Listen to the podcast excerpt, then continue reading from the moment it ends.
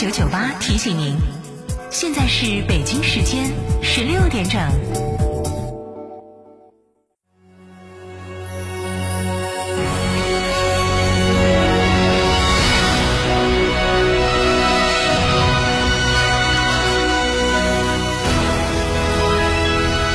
成都的声音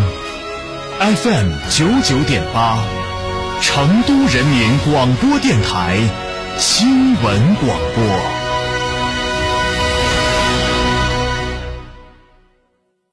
光临天成餐厅，这里为品牌提供经典广播电视新媒体做法，有品牌宣传、软性植入、专属定制活动执行，独家代理成都电视台全频道频率以及看度 APP 广告业务。天成传媒层出不穷，合作热线八四三三六九五五。别墅大宅全案整装就选新百利 ITD，十八年老牌公司，真全案、真定制、真省心。新百利 ITD 定制只为别墅设计，专注大宅。微信预约 CDCD 六七八八 CDCD 六七八八，电话预约八幺七幺六六六幺八幺七幺六六六幺。九九八快讯。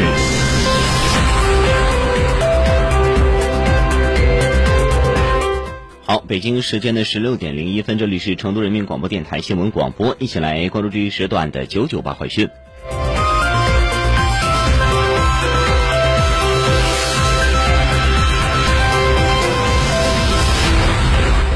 来关注一下本地方面的消息。十八号，成都世纪城新国际会展中心迎来了今年首场特大型人才招聘会——成都市百日万企高校毕业生大型公益招聘暨产业建圈强链人才招聘会。招聘会持续两天，首日进场一点一万人。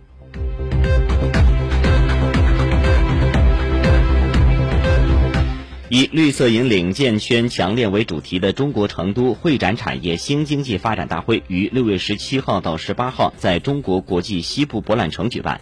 据了解，今年一到五月，成都通过线上线下办会达到二百九十五场，参与人数突破两千万人次，展出面积达到一百四十四万平方米，会展总收入达到了一百七十三亿元。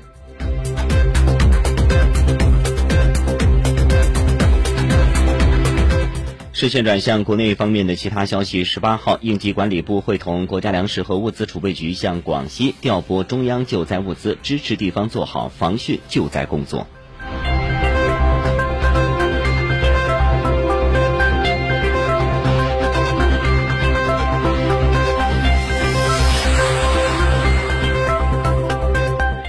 北京十八号通报，北京已经连续三天无社会面新增病例，天堂超市酒吧聚集性疫情传播链条已基本阻断，进入收尾阶段。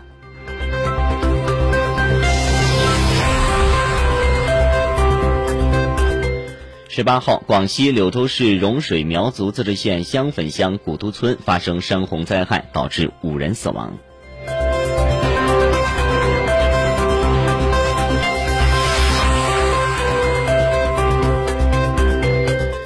河南许昌警方十八号通报，河南新财富集团涉嫌利用村镇银行实施系列严重犯罪。目前，警方已抓获一批犯罪嫌疑人，依法查封、扣押、冻结一批涉案资金资产。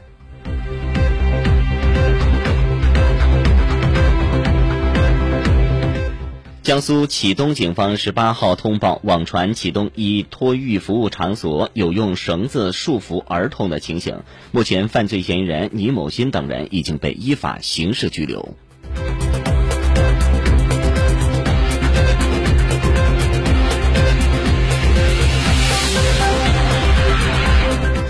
中央气象台十八号十八时继续发布高温橙色预警，预计十九号白天，华北西部和中南部、黄淮、江淮东部以及陕西关中、内蒙古中西部、海南岛北部等地有三十五度以上高温天气。其中，内蒙古中部偏北地区、河北南部、山东中西部、河南北部和中东部、安徽北部、江苏北部等地的部分地区最高气温是三十七到三十九度；河南东北部和山东西部等地局地可以达到四十度以上。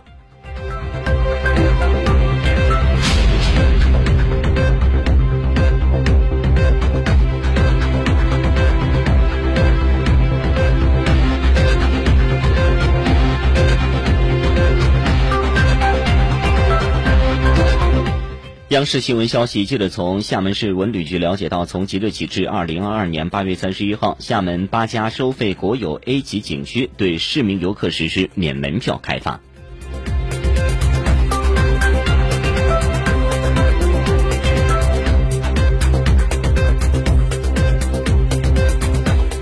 好，视线转向国际方面的消息。近日，俄罗斯国防部首次披露乌克兰军队当中外国雇佣兵数量。据统计，自特别军事行动开始以来，共有六千九百五十六名外国雇佣兵和专家前往乌克兰，其中一千九百五十六人死亡。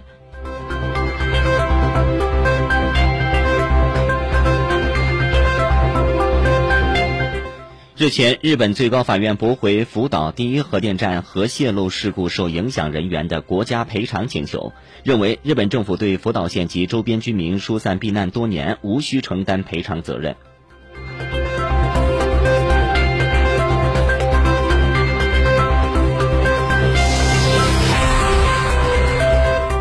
据印度快报报道，当地时间十七号上午，印度南部特伦甘地邦首府海德拉巴地区一处火车站内，抗议活动引发暴力冲突，造成一人死亡、十五人受伤，一列火车被烧。这是近日印度第二起火车被烧事件。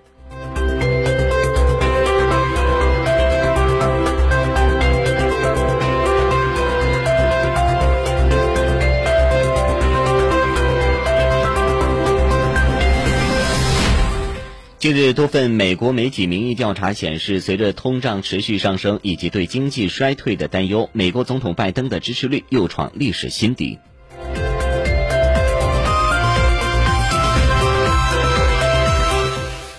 截至美东时间的十八号十七时二十分，美国累计新冠肺炎确诊病例达到了八千六百二十三万零九百八十二人次，与新冠肺炎相关的死亡病例达到了一百零一万三千三百七十七例。两项数据与二十四小时前数据相比，新增确诊七万六千四百八十五例，新增死亡四百八十五例。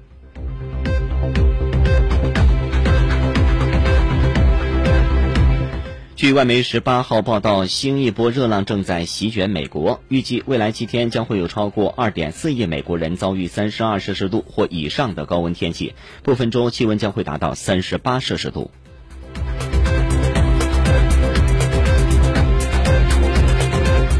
当地时间六月十八号，美国华盛顿特区附近的一家购物中心因发生枪击事件而被暂时关闭。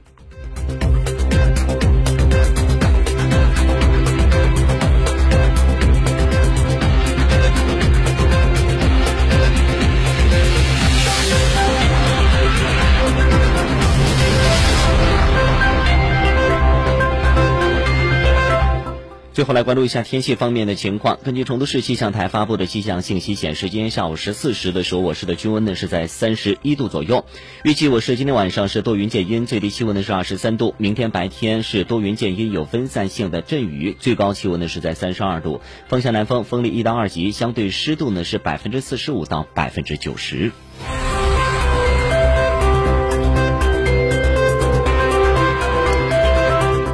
最后来关注一下出城高速公路的沿线天气预报。预计今天晚上的明天白天，成渝高速公路多云间阴，有分散性的阵雨，气温是二十二到三十二度。成乐成雅高速公路多云转多云间阴，有分散性的阵雨，气温是二十二到三十二度。成绵成灌高速公路呢是多。